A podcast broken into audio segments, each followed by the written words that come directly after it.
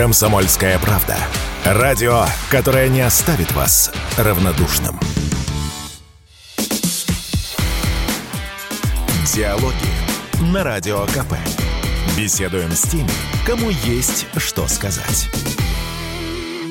Уважаемые радиослушатели, радио «Комсомольская правда», читатели газеты «Комсомольская правда», позвольте представиться, я полковник в отставке Виктор Баранец, он же военный обозреватель «Комсомольской правды». Сегодня у нас в гостях очень интересный гость, которого очень хорошо уже знают и в России, и в мире. Это Скотт Риттер. С Новым годом! Новым годом! Уважаемый мистер Риттер, вы хорошо известны в России. Mr. Ritter, you are very well known in Russia.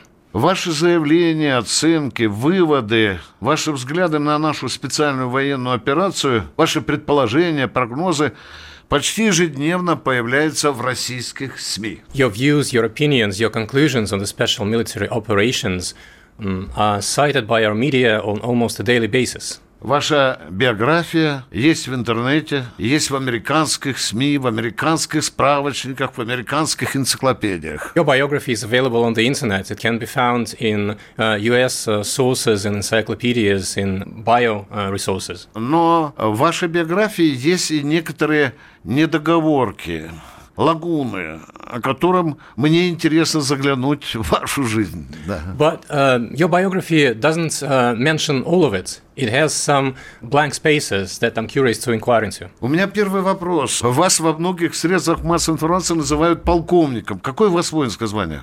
And often you are called uh, uh, as a colonel. Uh, what's your military rank? I was a major. Майор, Я да. был майор. Скажите, пожалуйста, где вы получали военное образование? And where did you get your military education from? In the United States, you can become a commissioned officer in a couple of ways. You can go to a military academy, or you can go to a civilian school and then go to officer candidate school. В США можно двумя способами стать офицером. Это либо закончить э, военную академию, либо закончить гражданское училище, и после этого есть тоже возможность э, стать офицером. And so I was a civilian school and I went to officer candidate school. Я таким образом э, оканчивал гражданское учебное заведение и потом шел в специальную школу подготовки офицеров. Скотт, скажите, пожалуйста, когда у вас появился вот такой неистязаемый интерес к России, к Советскому Союзу? Почему так получилось, что ваши книги во многом касались именно расследования истории Советского Союза, а потом и России? Scott, when did you first uh, get um, interested in Russia or the Soviet Union? A lot of your works and lots of your books uh,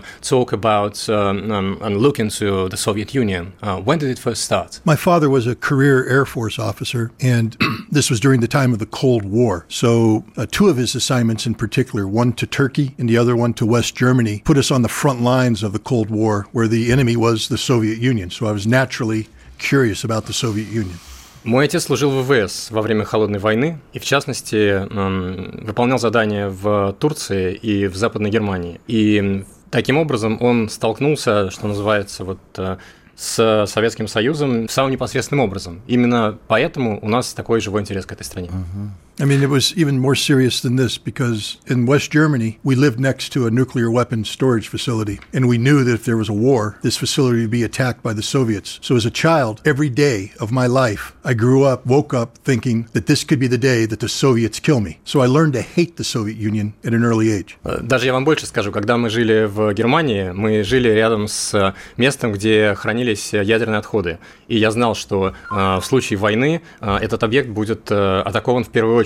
Таким образом, я, будучи еще ребенком, понимал, что сегодня может быть мой последний день. Возможно, именно сегодня русские поразят нас своими ракетами. И я жил в страхе и учился ненавидеть русских. А в каком гарнизоне служил отец Скотта? Where did your father uh, serve? Well, my father started his service in the early 1960s. So he served in the United States. He is with fighter interceptor squadrons, uh, but he served in Vietnam, in Korea, Turkey, Germany. Начинал службу в США, потом служил в Вьетнаме, затем в Германии и также в Турции. Какие годы?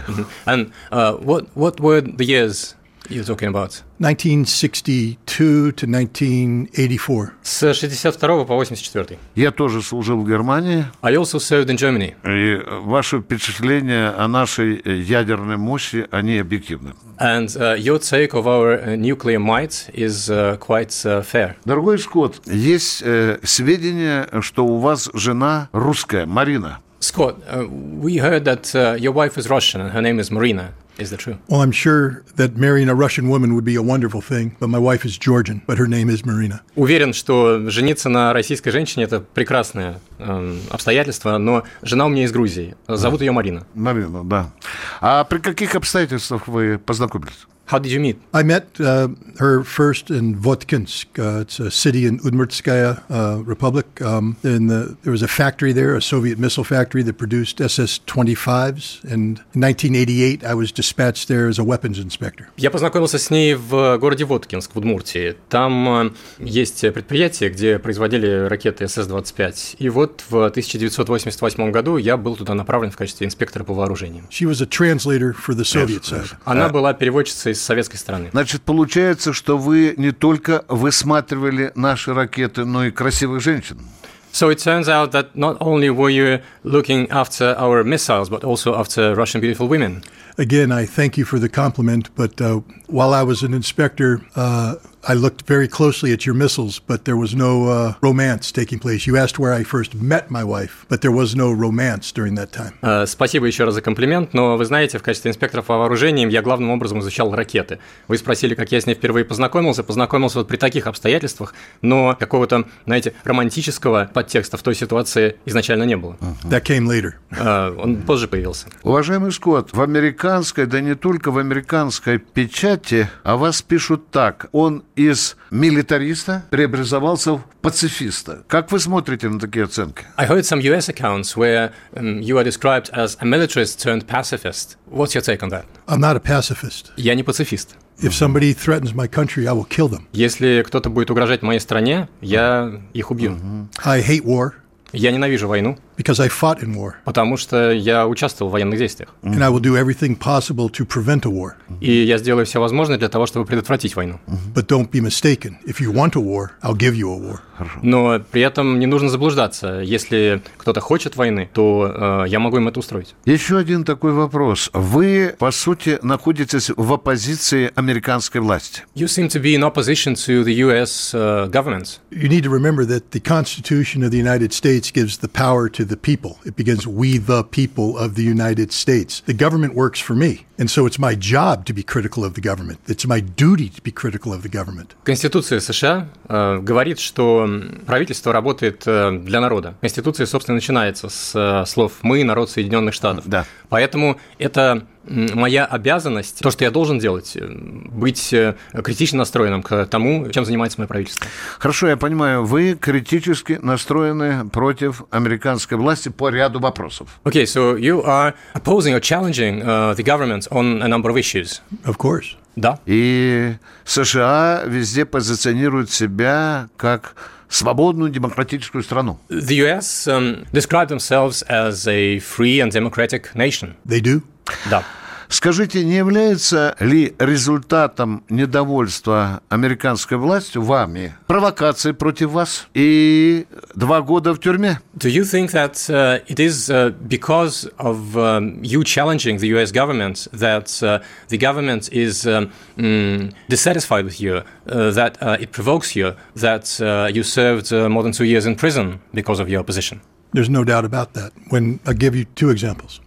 Сомнений в этом нет, и я приведу вам два примера здесь. When I resigned from the United Nations Special Commission in 1998, I was confronted by the CIA resident station chief in New York who told me that if I resigned that the FBI would destroy me and my family, that they would hunt me down for the rest of my life, that they would make me pay. So I'm not guessing about this. I know what he told me. Когда я э, уходил из э, специальной комиссии ООН в 1988 году, э, на меня вышел э, агент ЦРУ и сказал, что если я уволюсь, то ФБР будет э, за мной и моей семьей охотиться до конца жизни. And in 2002, I was invited to give a briefing at NATO about weapons of mass destruction. And the U.S. ambassador to NATO at that time, Nicholas Burns, condemned NATO and said that I am the most dangerous man in the world and I am a known enemy of the United States. That's how my government viewed me, as a known enemy of the United States. For the crime of speaking the truth. Nothing I said was false. Everything I said was the truth. But the United States was afraid of the truth, and therefore they went after the people who told the truth. В 2002 году я должен был выступать на брифинге НАТО по вопросу оружия массового уничтожения.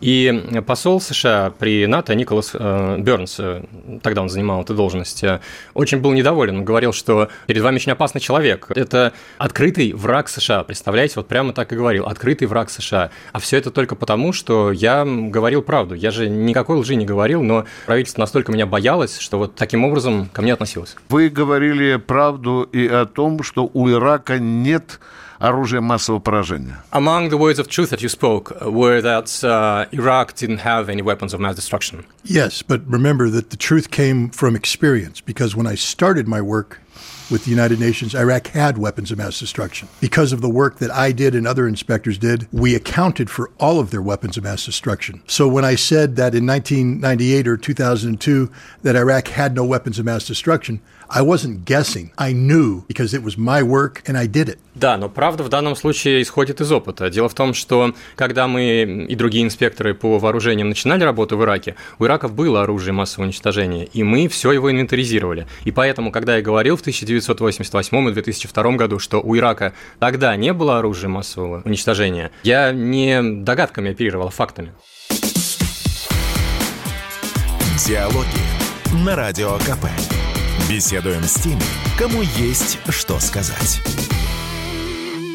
Уважаемые радиослушатели, радио «Комсомольская правда», читатели газеты «Комсомольская правда», я полковник в отставке Виктор Баранец. Сегодня у нас в гостях очень интересный гость, которого очень хорошо уже знают и в России, и в мире, это Скотт Риттер. Но, тем не менее, Паулу хватило пробирки со стиральным порошком, чтобы повесить Хусейна. But still, that vial with uh, white substance was used to kill Hussein. But it was a lie. Colin Powell held up a vial of white powder saying that it could represent a capability of Iraq. But Iraq never had that capability. Anybody who did inspections in Iraq knew they couldn't produce that white powder that Colin Powell was lying. He told a lie to the world, but nobody questioned his lie except me. And so, therefore, I was attacked for challenging Colin Powell. Everybody else stayed silent and were rewarded. Но дело в том, что когда Павел тряс этой пробиркой, он говорил, что у Ирака есть способность к производству оружия массового уничтожения, в то время как я знал, что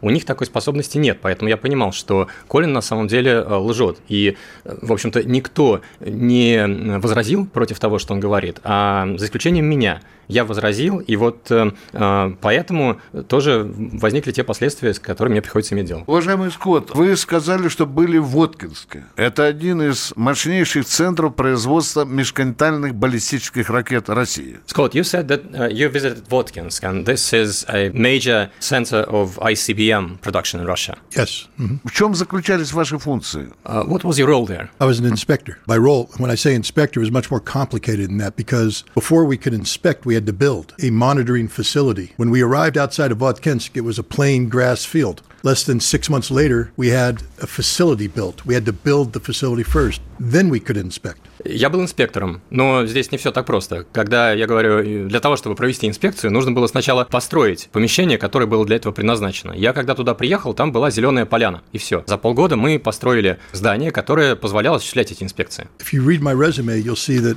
it says intelligence officer. У меня в резюме написано, что я офицер разведки. Ага, сейчас мы поговорим об этом. То есть на ваших глазах контролировалось производство российских межконтинентальных ракет. Мы могли видеть, считать, оценивать параметры ТТХ и так далее. Вы, вы фактически на ваших глазах делали самое секретное оружие России, да? Uh, does that mean that you had an opportunity to inspect how the missiles were actually produced and you can expect the, the quantities, the, the characteristics of the missiles? Uh, is that what you're saying? No. What happened inside the factory was none of our business. We weren't allowed inside the factory. When a rail car carrying a missile exited the factory, we could inspect the rail car, we could inspect the canister, and under very specific circumstances, we could inspect inside the canister. But um, we were looking only for measurements that could differentiate between an SS 25 intercontinental ballistic missile, the Topol, and the SS 20, the Pioneer, which was an intermediate range missile that was prohibited. The first stages of the two missiles were the same. We were looking for the differences in the second stage to make sure that the Soviet Union wasn't secretly producing SS 20 missiles disguised as SS 25 missiles. Нет, не совсем так. Все, что происходило на предприятии, у меня к этому доступу не было. У нас основная задача была вот в чем. Когда с завода выезжал транспортное средство с изделием, да. то все, что у нас было, это возможность это изделие проинспектировать. И цель у нас была такая, чтобы э, выявить, вот это изделие является СС-25, межконтинентальной ракетой «Тополь», или СС-20 «Пионер», то есть это ракета средней дальности, которая не была разрешена по существующим договорам. Угу. У них первые ступени были одинаковые, различались лишь там вторые ступени и далее. Вот э, только э, такие полномочия у меня были. Уважаемый Шкот, в это время я был кадровым офицером российской армии. Scott, at the time I was uh, an officer of the Soviet army. И у меня сердце обливалось кровью, когда я видел, что Россия раздевает догола свои ракетные войска перед американцами. And it hurt me very much to see that uh, Russia was actually stripping down its um, uh, strategic missile troops uh, before the US. Дело доходило до страшных вещей. And very unhappy things happened. Приезжали американские инспекторы. US inspectors would come. И офицеров дежурной смены, которые должны дежурить у ядерных боеголовок. And the officers on duty who were supposed to be on duty uh, by the nuclear warheads. И они пропускали наших русских офицеров через детектор лжи, определяя, человек может дежурить или не может. The US inspectors were testing the Russian officers on the lies detector to actually see whether a person could be admitted to duty or not. Да. That wasn't my treaty. The treaty that I was involved in was purely reciprocal. It was a treaty negotiated with honor, and it was a treaty implemented with honor. What we did in the Soviet Union, they did in the United States, and it was a good treaty. What happened after the treaty, I agree. I, I think that, especially when the Soviet Union fell, uh, America abused its status as the sole remaining superpower. But when I was an inspector, we treated the Soviets with nothing but respect, and they treated us with nothing but respect. В ходе моей деятельности такого не происходило. Вот э, тот международный договор, в рамках которого я осуществлял свою деятельность, uh-huh. он был основан на принципах взаимности и уважения. То есть вот все то, что я выполнял на советских предприятиях, ровно то же самое советские инспекторы выполняли на американских. Когда Советский Союз э, пал, то США действительно стали вести себя более вызывающе. Да. Но моя работа была основана исключительно на принципах уважения к российским коллегам, к российским офицерам. Uh-huh. I can also say this. The Soviet uh, official of Votkinsk who was in charge of security, Mr. Lopatin, if I tried to put a lie detector around his arm, he'd have punched me in the face and he would have every right to do that. Uh, So. Я вам больше того скажу. Начальник службы безопасности Воткинского предприятия, господин Лопатин, если бы я попытался его на детекторе лжи проверить, он бы меня ударил, наверное. Скотт, скажите, пожалуйста, американская сторона все-таки пыталась обманывать российскую при взаимном инспектировании? Okay, uh, and my next question while we are on this subject. Do you think that uh, the US uh, tried to uh, play not fair when inspecting the Soviet Union? I can say with absolute certainty that when I was an inspector, the rules that we operated on were 100% compliance with the treaty. Any inspector who deviated one inch from that was fired, released from the job. Я вам одно могу сказать.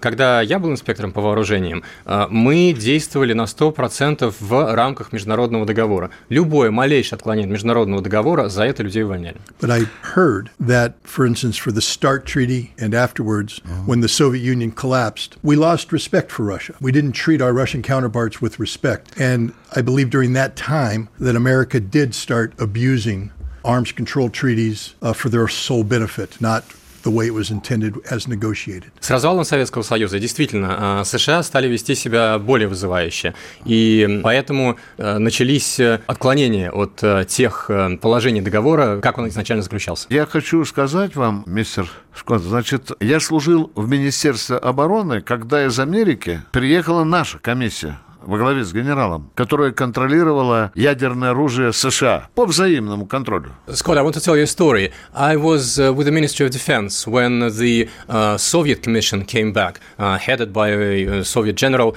They were doing inspections in the US. И один из генералов, выражаясь крепким русским матом, говорил, в штате Юта нас должны были показать, что там за ядерные боеголовки. And uh, one of the generals, using very strong language, uh, said that uh, in the state of Utah, we were supposed to see the nuclear warheads there. Но когда наша комиссия приехала на место проверки, But when the commission, our commission, came there, склады оказались пусты. the warehouses uh, happened to be empty. Это было. И последний вопрос на ядерную тематику. Уважаемый Скотт, я помню полковников и генералов русских, которые наблюдали за уничтожением российских ракет. That's how it was. And uh, my final question on the nuclear topic is this. I recall colonels and generals, um, Russian ones, who were uh, observing the destruction of Soviet missiles. Они плакали. They cried. Э, Скажите, пожалуйста, а в чем состояла смысл вашего сотрудничества с Ми-6? And um, one more question on this topic. What was the uh, purpose of your cooperation with MI6? My cooperation with MI6 uh, occurred when I was a weapons inspector with the United Nations, not when I was a weapons inspector uh, in the Soviet Union. When I worked at Votkinsk, there was no cooperation with between me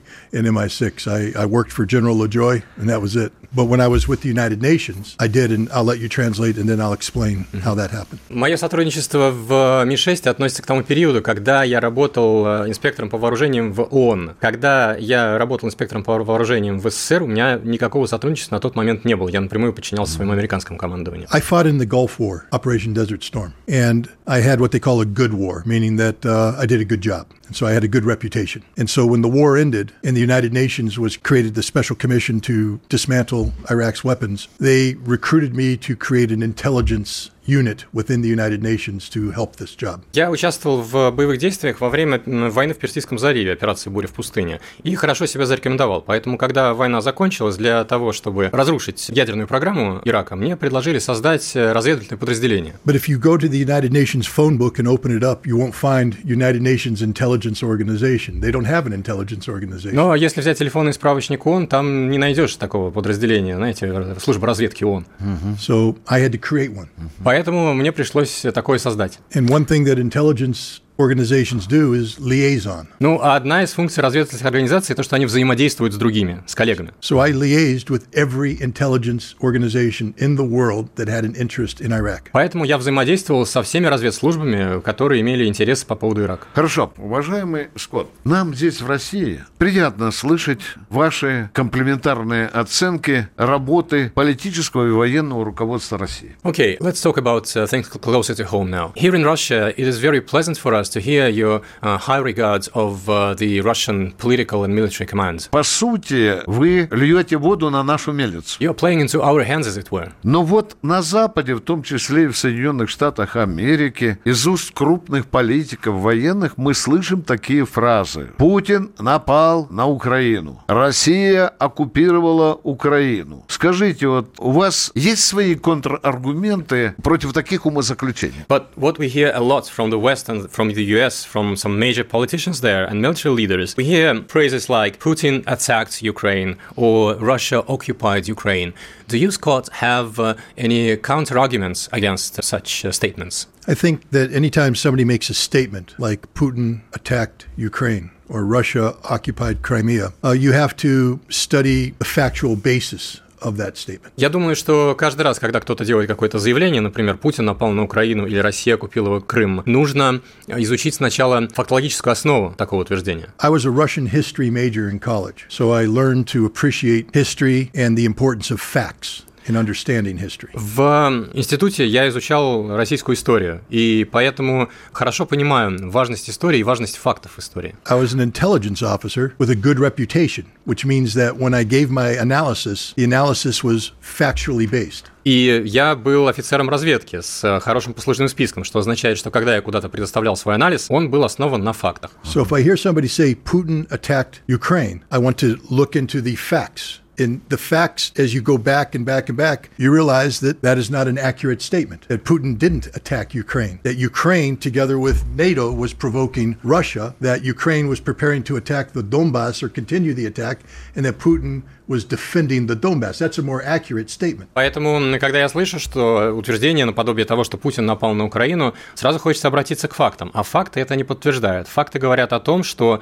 Украина и НАТО провоцировали Россию, что Украина собиралась напасть на Донбасс, что Россия защищала Донбасс. And you can say that I'm playing into Russia's hands, but I'm not. I'm simply telling the truth. Вы говорите, что я лью воду на мельницу России, но это не так. Я всего лишь говорю правду. Но она приятная. But it's pleasant to hear for us. I'm glad. Я рад. Но мы еще поговорим о некоторых оценках. Как хорошо, что американец Скотт Риттер понимает этот вопрос, а вот пан Зеленский этого не понимает.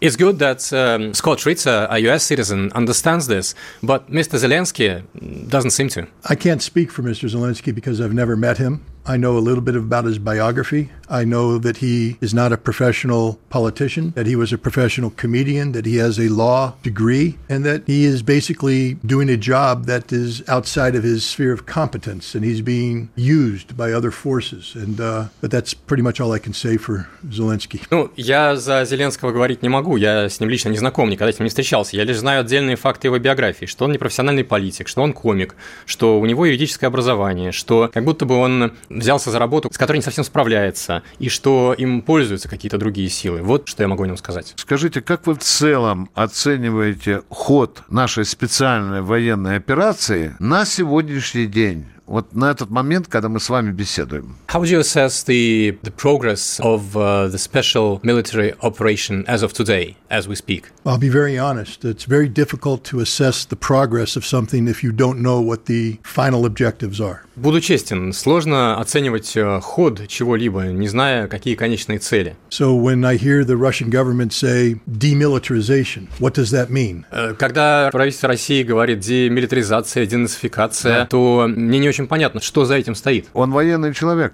You are a military person. Yes, but I'll give you an example why I'm confused. Да, но позвольте я приведу пример, почему мне не совсем понятно. Because when Russian Я объясню, если у него есть вопросы. Uh, Давай. I can explain if you have any Давай. questions, by Да. the way. Да, Окей. да, Э, да. Пожалуйста. Вы военный человек, вы понимаете, что демилитаризация – это э, прежде всего основная цель поставить армию противника на колени и заставить выбросить белый флаг. As a military person, you would understand that demilitarization would mean putting the enemy's army on their knees and uh, Это понятно. waving a white flag.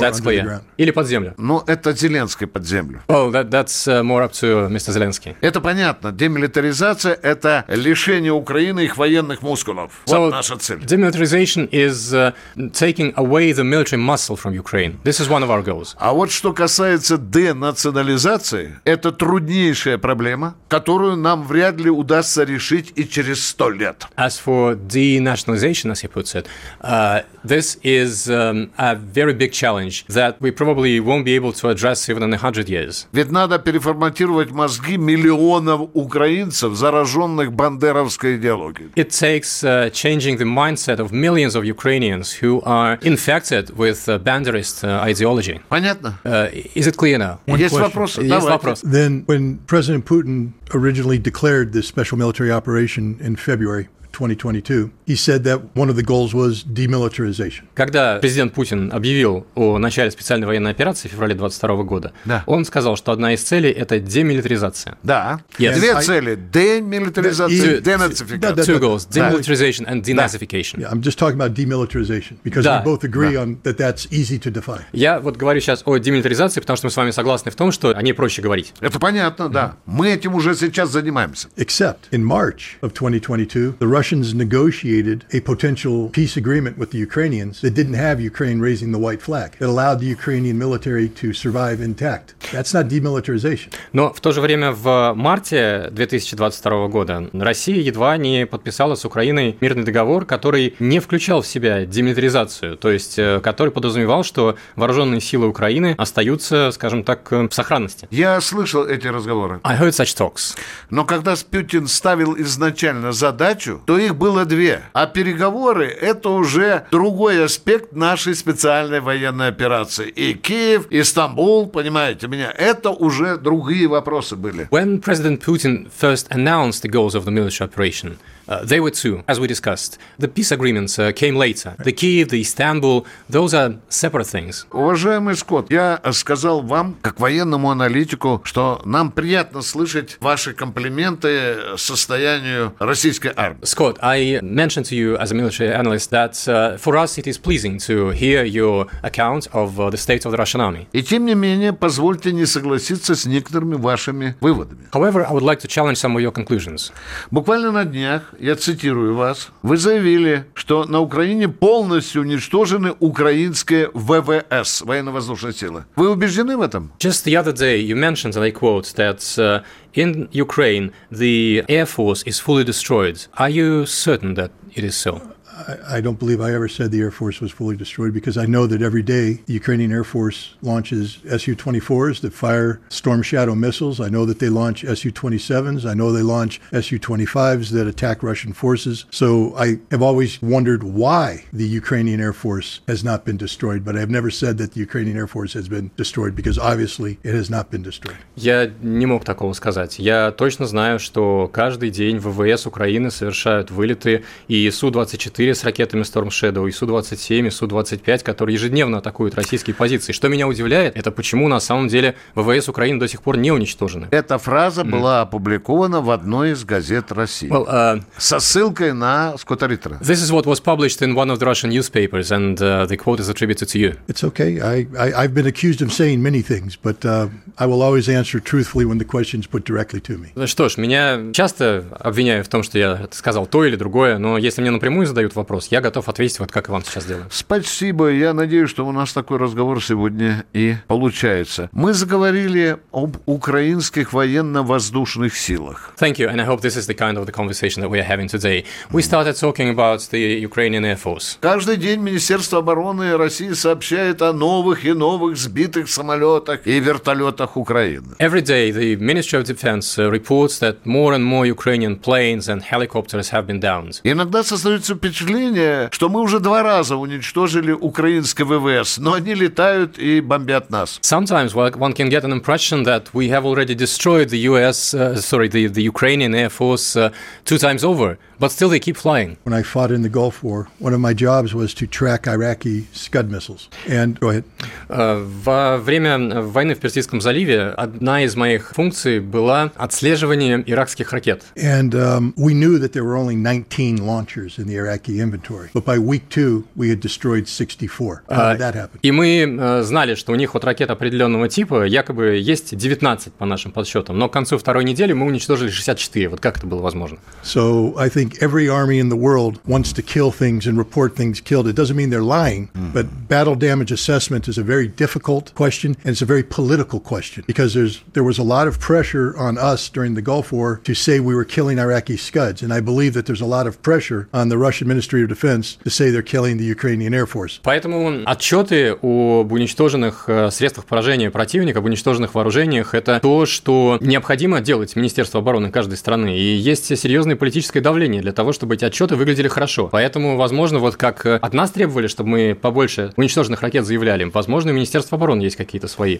Спасибо. Уважаемый Скотт, вот хочется задать и такой вопрос. Вы знаете, как уже долго и много Запад помогает Украине оружием? Scott, you know that uh, the West has been helping Ukraine with uh, weapons for very long time and in very large amounts. Э, оружие, боевую технику завозится на эшелонах. Uh, the железнодорожных. Weapons are brought in by rail. Военно-транспортными самолетами. By air. Позвольте такой вопрос. Мне его часто задают. Виктор, почему мы не бьем это оружие, как только оно перешло польскую границу? And I want to ask this question, and this is the question that I'm being asked a lot. Why don't we um, attack these weapons uh, uh, once it, uh, they cross the Polish border? Может, дадите совет нашему генштабу? Perhaps you could give an advice to our uh, chief of staff.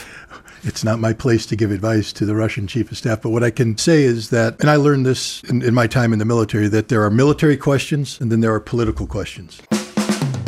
Все программы радио Комсомольская правда вы можете найти на Яндекс Музыке. Ищите раздел вашей любимой передачи и подписывайтесь, чтобы не пропустить новый выпуск. Радио КП на Яндекс Музыке. Это удобно, просто и всегда интересно. Диалоги на Радио КП. Беседуем с теми, кому есть что сказать уважаемые радиослушатели, радио «Комсомольская правда», читатели газеты «Комсомольская правда». Я полковник в отставке Виктор Баранец. Сегодня у нас в гостях очень интересный гость, которого очень хорошо уже знают и в России, и в мире, это Скотт Риттер. Моя роль все же не в том, чтобы Генштабу советы давать, но вот за свою профессиональную деятельность я усвоил, что есть э, вопросы военные, вопросы политические. And the political always takes precedent over the. И политические всегда имеют более высокий приоритет над военными. You know and I know that the military would want to destroy the trains and shoot down the airplanes, blow up the tunnels, blow up the highways to prevent the weapons from coming in. It makes sense from a military Мы с вами хорошо понимаем, что военные, конечно, за то, чтобы и уничтожать составы, и уничтожать самолеты, и туннели, и дороги, делать да. все, чтобы оружие не достигало поля боя. But да. if the political goal is to manage escalation, to prevent the war from escalating larger, maybe it makes more sense to let the weapons come in and then destroy them on the battlefield. Но если основная цель заключается в том, чтобы не допустить эскалации, не допустить раскручивания спирали войны, возможно, более целесообразно позволить оружию достигнуть поля боя и уничтожать эти вооружения уже на поле боя. Но это порождает перед нашей армией много трудных задач уничтожения на поле боя. But this creates a lot of challenges for our army, destroying the weapons on the battlefield. Not only challenges, it kills a lot of Russians. Но не только трудности, гибнет много русских. Я об этом и говорю. Когда западное оружие на поле боя, оно уничтожает наших солдат и офицеров. Exactly, that's what I'm saying. When the weapons reach the battlefield, they а kill our soldiers and officers. А если мы его убивали сразу на польско, уничтожали украинской границы, то это бы смерть не приползла на поле боя. But if we destroyed it right at the Polish-Ukrainian border,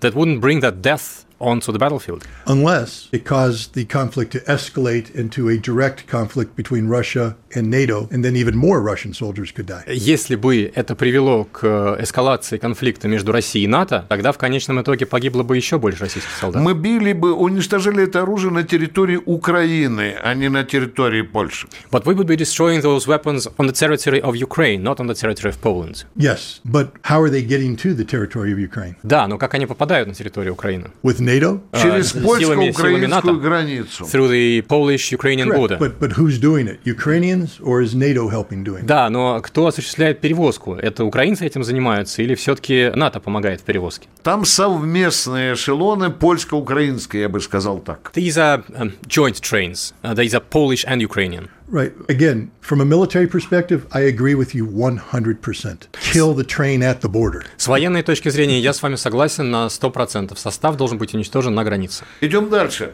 Let's move on then. Скотт, вы же знаете, что Украина ожидает несколько десятков F-16. Scott, you know that Ukraine is expecting several dozens of F-16 warplanes. Несколько таких самолетов F-16 уже приземлялись на территории Украины и улетали. То есть проводили уже разведку на одном из аэродромов. A few such planes have already landed and took off and then flew from Ukraine, which means that uh, they were doing some reconnaissance at uh, one of the um, airfields. А мы по этому аэродрому нанесли ракетные удары и взломали взлетную посадочную полосу, прогнали F-16. We struck that airfield and we uh, destroyed the landing strip. По нашим данным, они удрали в Польшу. According to our information, those planes uh, fled to Poland. А теперь представьте ситуацию, что взлетает F-16 с Польши со стороны страны НАТО. Imagine a situation when an F-16 takes off uh, from Poland, from a NATO country. Бомбит наши войска. Bombs our troops. А потом возвращается, удирает в Польшу. Then runs back to Poland. У меня к вам вопрос. I have a question to you. Мы имеем право бомбить польский аэродром?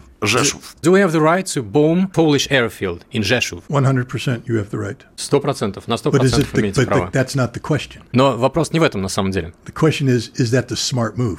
Вопрос, э, насколько это правильный, умный ход. And that's a political question. А это вопрос политический. Я этого не понимаю, э, Скотт, извините, я не понимаю, какой может быть политический вопрос, если враг прилетел, бомбит наши войска и удирает, а я буду чесать репу и говорить, это политика или все-таки война должна быть по-настоящему? I don't understand it, Scott. I don't understand what politics has to do with it. The enemy comes from an airfield, bombs our troops, then runs back to that airfield. So are we playing politics or are we doing war? Well, let's add, let's let's look at it this way. Right now, Russia is prevailing on the battlefield. Ну, давайте посмотрим на это с такой точки зрения. В настоящее время Россия доминирует на поле боя. Да. And nothing will change that equation so long as it's Russia fighting Ukraine. И пока Россия воюет с Украиной, э, расклад сил не поменяется. No matter what happens, Russia will win this war. Что бы ни произошло, Россия выиграет эту войну. The only thing that could change that is if Ukraine were able to bring NATO into the conflict. Единственное, что может изменить э, ход конфликта, это если Украине удастся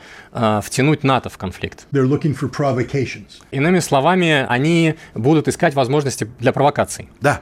So this is a provocation. Э, И вот то, о чем вы говорите, это одна из таких провокаций. Да, и это большая война. Yes, and that would be a big war. И я не исключаю, что нам придется использовать в каких-то случаях даже ядерное оружие. And I don't rule out that we will have to use uh, nuclear weapons. And that's why I think the political trumps the military in this state because I don't believe the political wants to use nuclear weapons. I believe the political knows that they're going to win this war no matter what. And they don't want to give anybody any excuses to use nuclear weapons. И вот как раз причина, почему э, в данном случае политические аргументы э, перевешивают военные, потому что политическое руководство страны понимает, что при текущем раскладе войну они смогут выиграть, что бы ни случилось. И поэтому они не хотят э, давать кому-либо даже возможности задуматься о том, что необходимо применить ядерное оружие. Но это моя личная оценка. Я ни в коем случае не претендую на то, чтобы говорить за российское Ну, руководство. Это похвально. Э, Скотт, вот так оно случилось, что и в Соединенных Штатах Америки, и в России будут президентские выборы. Scott, it so happens that uh, this year both uh, Russia and the US will have presidential elections. Я внимательно слежу за грызней, за сварами в Конгрессе, в Сенате и так далее. И я читал точку зрения одного из американских аналитиков, And um, I follow I follow the debates in Congress in, in the Senate, and um, I read uh, a point of view by a, a US analyst. Мысль простая. Если Украина проиграет, Байден не станет президентом. Потому что у него спросят, куда прошли деньги, где наше вооружение. The idea is very simple. If Ukraine loses, Biden will not be elected because he will stand to answer where did all the money go? That's uh, absolutely correct. If uh, Ukraine loses, it is very bad for